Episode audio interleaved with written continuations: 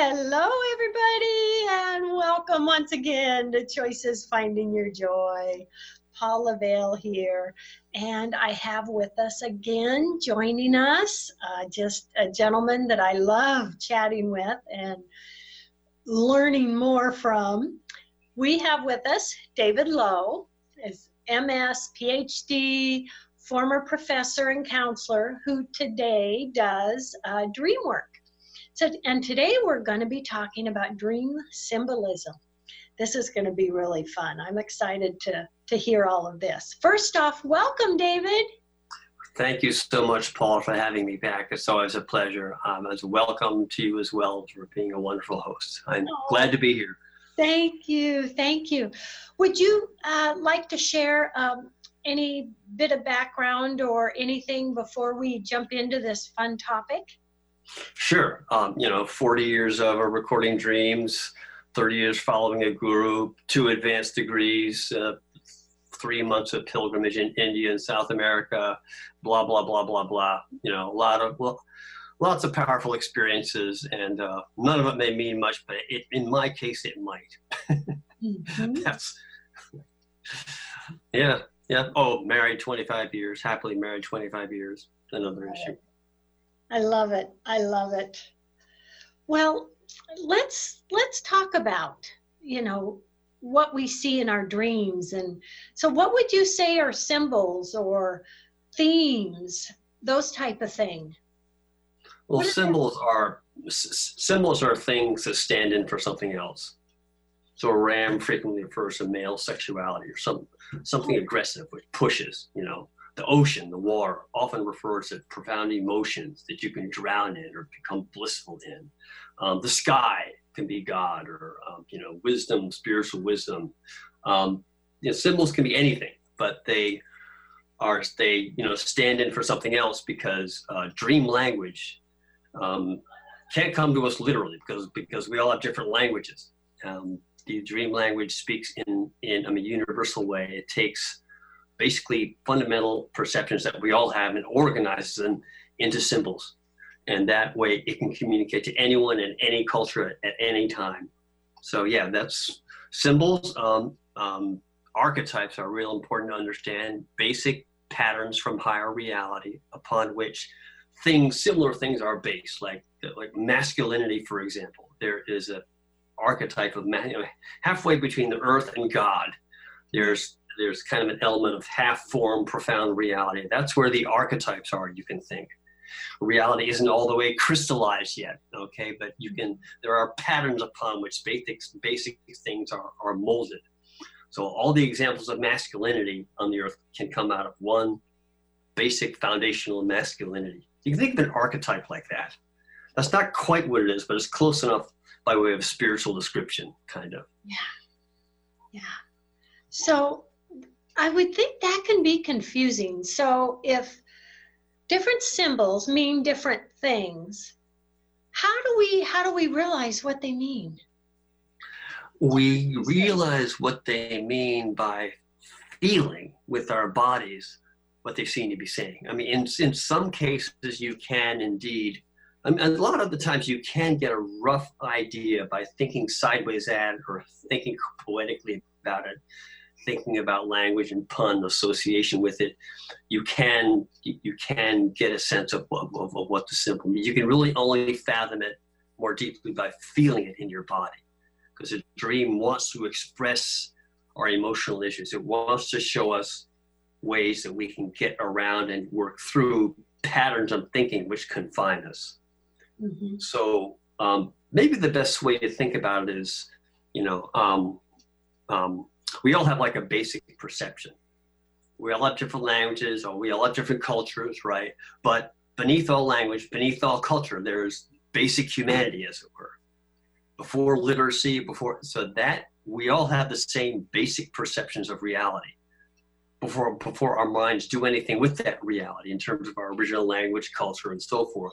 So that basic perception is what is the material that the dream source works with it, the, the dream source clothes our issues with those basic perceptions arranged in a way that's appropriate for us to, to, to, to, uh, to relate to. that's kind of what symbols are. That's how symbols are formulated, if you will. Yeah. Oh, Yeah. it's fascinating. It's fascinating. What is the universal language? Well, you- you know, What I just described is very, that. It's difficult to, you know, the same like a, a fish. A fish means something different to someone in Alaska who fishes for them versus somebody living in Kansas who's hardly ever heard of them, hardly ever sees Okay. So a fish means different things to different people. We all, we all know what a fish is intellectually, but we have different emotional associations with it.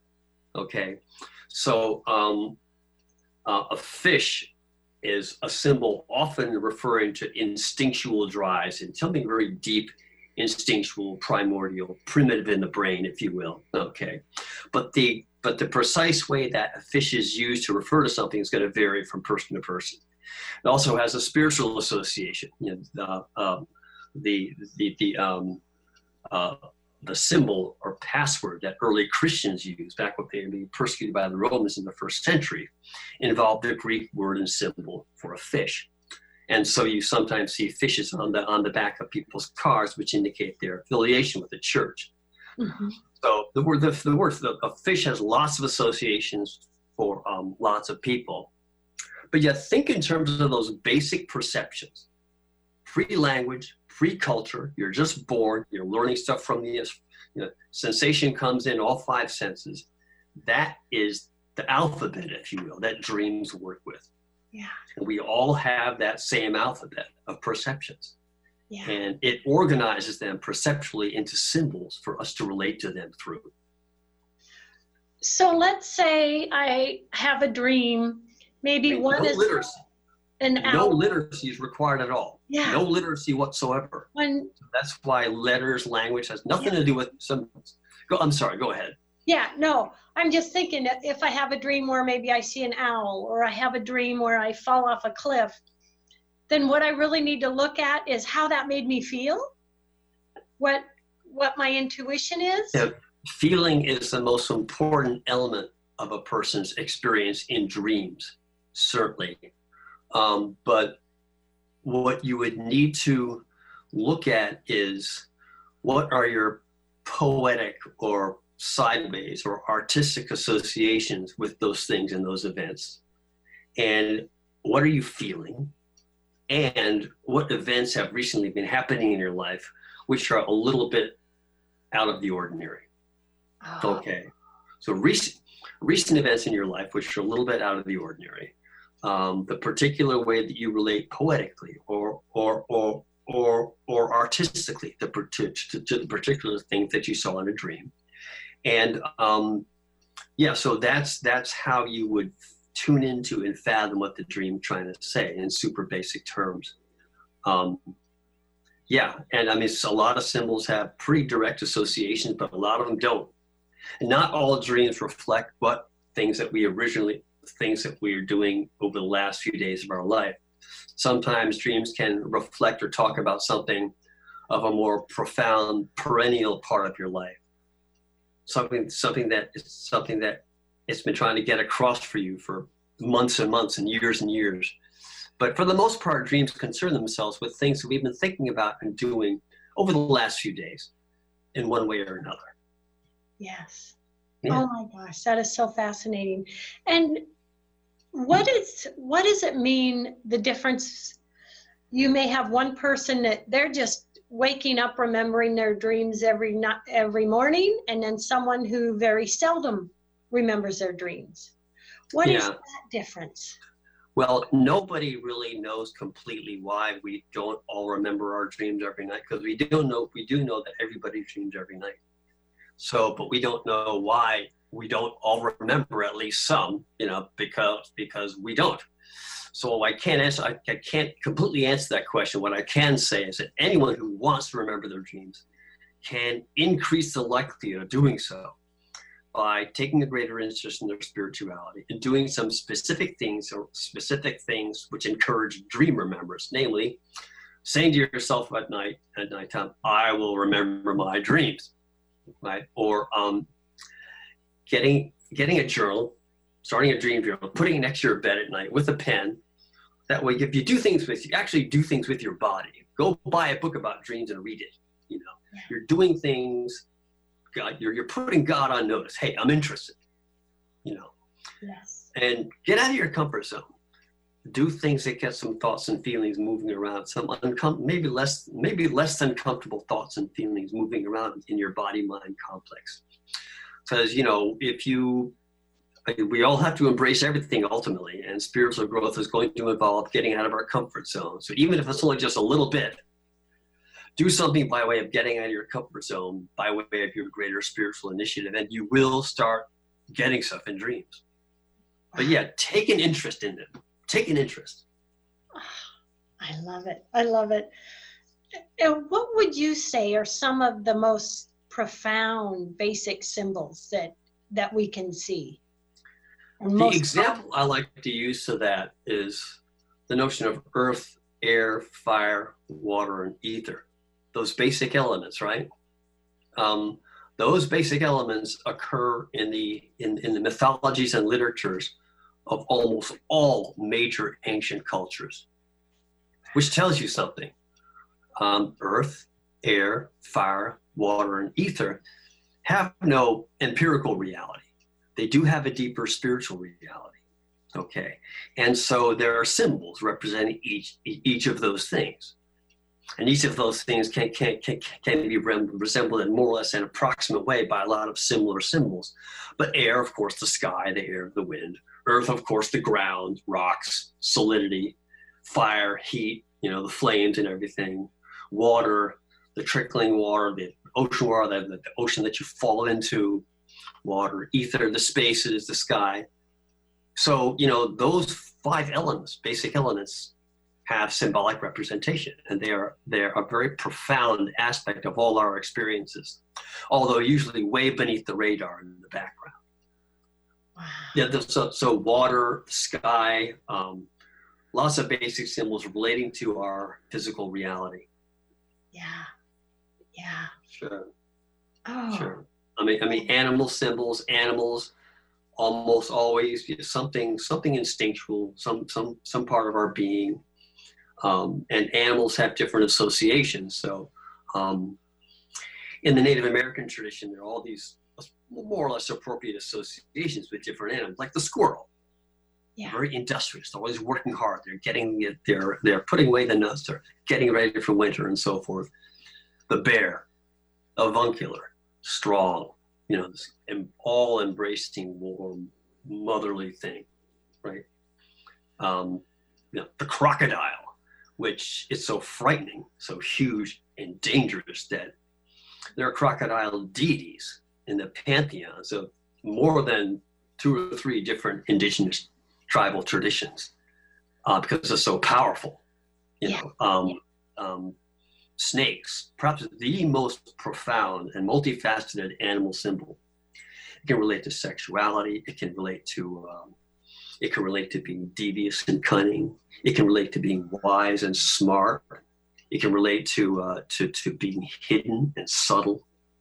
It can relate to that. It, it often relates to spiritual initiation because when you get bitten by a snake, right? Um, Yeah. your body starts to transform. If you get bitten by a poisonous snake, your body starts to transform, although not in a good way.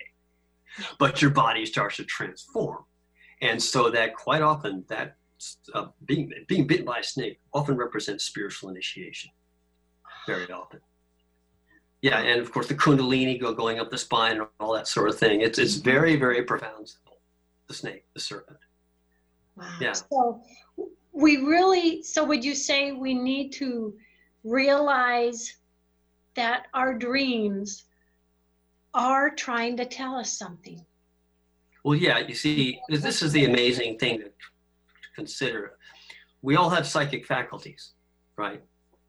And some of us have special gifts like clairvoyance or, you know, um, psychic, whatever, this or, this or that particular type of you know, seeing energy in people, being a healer.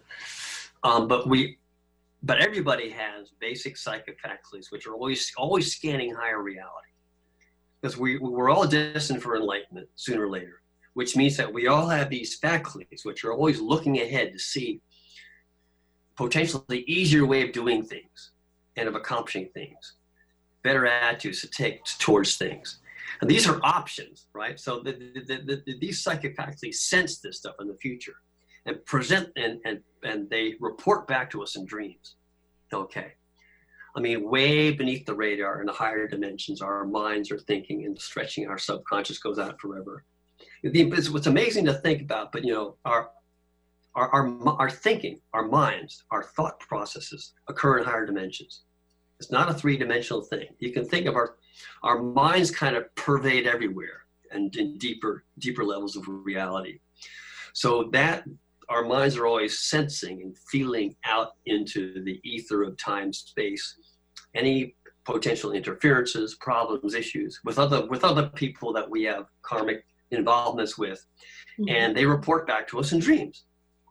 Yeah. And if, if we ignore our dreams, our life will probably be okay. Like every most people's lives are most of the time in the natural in the natural course of events. But the option always exists for us to look at our dreams because, because they're, they're always trying to give us information of how to go about things more easily, better, mm-hmm. practical ish, pra- practical advice on things about better attitudes, things to do to avoid this, um, to avoid a problem which you'll otherwise have six months down the line. So that information is on offer all the time. So you just have to look at it, you know. So I mean, dreams they really are the the most common and universal avenue we all have to relate to higher reality. And I mean, it, it matters to some of us more than others. Someone like yourself or maybe me, we, we're pretty, we do our spiritual work a lot. We've been through a great deal. We look at our dreams for decades and decades. So our dream life is maybe more playful and not as serious, as it were, as a lot of folks' dream life. But a lot of people out there who are struggling with life, going through issues, it could be so much easier. You just look at your dream and try to try to fathom what they're saying. Yeah, so that information is on offer all the time, and you know more and more people are tuning into it. But there's a great deal, great deal of awareness building needs to occur needs to occur around dreams. I think. Yeah. Tell us, uh, tell us the work you do with your clients. What I do I, I need to get to know the person first. Basic demographic information, you know, who's alive, who's dead, age, what they're doing, family configuration, um, any issues with the family, people's people not talking to each other, that sort of thing, basic health issues, and personal hangups and issues. What what your mind's dwelling on. That's sort of dreams are often painfully, painfully personal in what they communicate to people. But the more that I can know about the dreamer in that regard, the better. Because what, what your mind's dwelling on, what you've been going through recently, is going to have a lot to do with why the dream's happening. Um, so I gather information before I know any, before I know a thing about the dream. Even the simplest dream, the most simple, basic dream, can reveal a lot in conjunction with that that specific knowledge about the person. Then, then, then then the client tells me the dream. Ideally, he writes it ahead of time so I can look at it for a bit, but he can tell me the dream. And we go over how he feels. What does it feel like when you tell it? Is there, do you understand better now what it might be telling you now that you're retelling it to, to, to, to a dream worker? You know, yeah. what I do is I get the client to discover the meaning for himself. Because I can, only the dreamer can know can really know what a dream means. Uh, the, the, the uh, dreamers are often way off at first because they take they often tend to take things literally instead of symbolically. Mm-hmm. But once they tune into a more symbolic, deeper understanding, basic deeper understanding of what their dream is, then only they can really know what it's precisely what it's saying. So I help them discover the deeper dimension, and they take it from there. You know, so we go over you know the dream how they're feeling what they think it means um, and then we start working with we we might start talking to dream characters to see what each object or character in the dream is trying to tell the client um, there are deeper we do um, dreams often dress up the same problem over and over again in different ways we have a certain pattern of thinking which keep us which which keeps us trapped um, in a certain routine, a certain way of thinking about ourselves. We keep ourselves locked into certain limits and so forth. Dreams want to point that out to us. They illustrate that again, again, again, again in different ways. And the greatest art of good dream work is to look beneath the dream and see the subtext, see what I call the action template, what's really going on in the dream. And when we get to that, that's when it that's when it gets powerful for the client. We do that when we start to work with the symbols and the imagery. Um, what's more difficult to do over the phone is actual feeling work. You can actually enact a dream on stage or in your room or in, in good therapy, you can get up and act it out, which brings it to life more, more readily than you would just sitting there talking about. But we, we can start to do that over the phone and Skype and so forth. Yeah. Um, by, um, yeah, so that's getting information, looking at the dream, and then leading the client to his or her own understanding. Yes. Own more sophisticated understanding of what it means. And uh, do me a favor, please share your website with everyone, David. Yeah, it's David Low, MS PhD, David Low, no E on the name, David Low, L-O-W, Masters of Science, MSPhD.com, David Low, MSPhD.com. I love it. Yeah, that, that's easy to remember. David, now, David at worldspirituality.com is the email. Excellent, excellent. So these dreams are messages. Okay, David, who's sending those messages? Is it a variance of sources?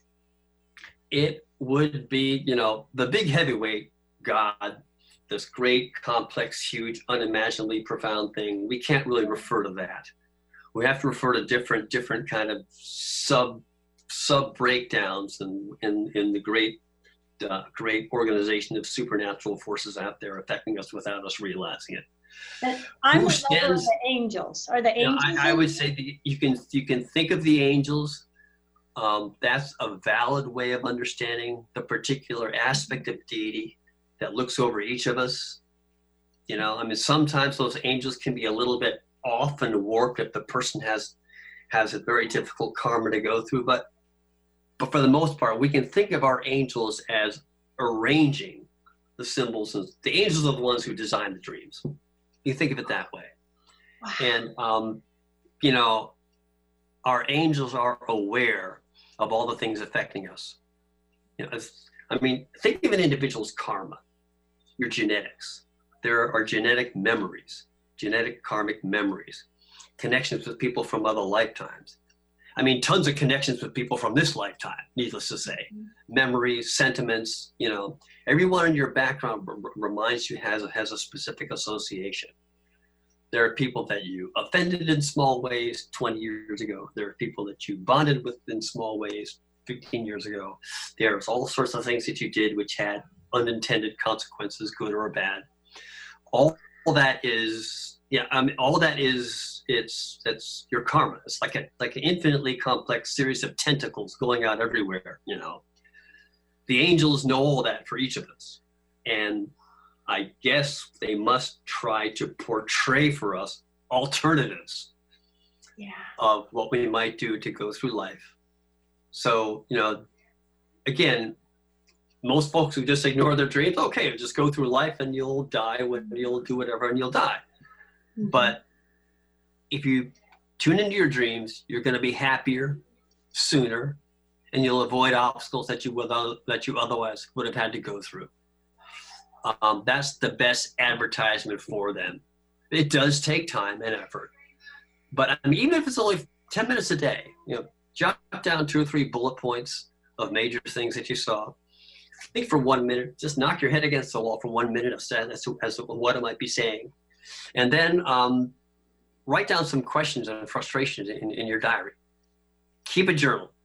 If, if, if you can do that three times a week for, for 10 minutes, three times a week with your dreams and your intuitions and hunches, and you have that dialogue going that you didn't have going before.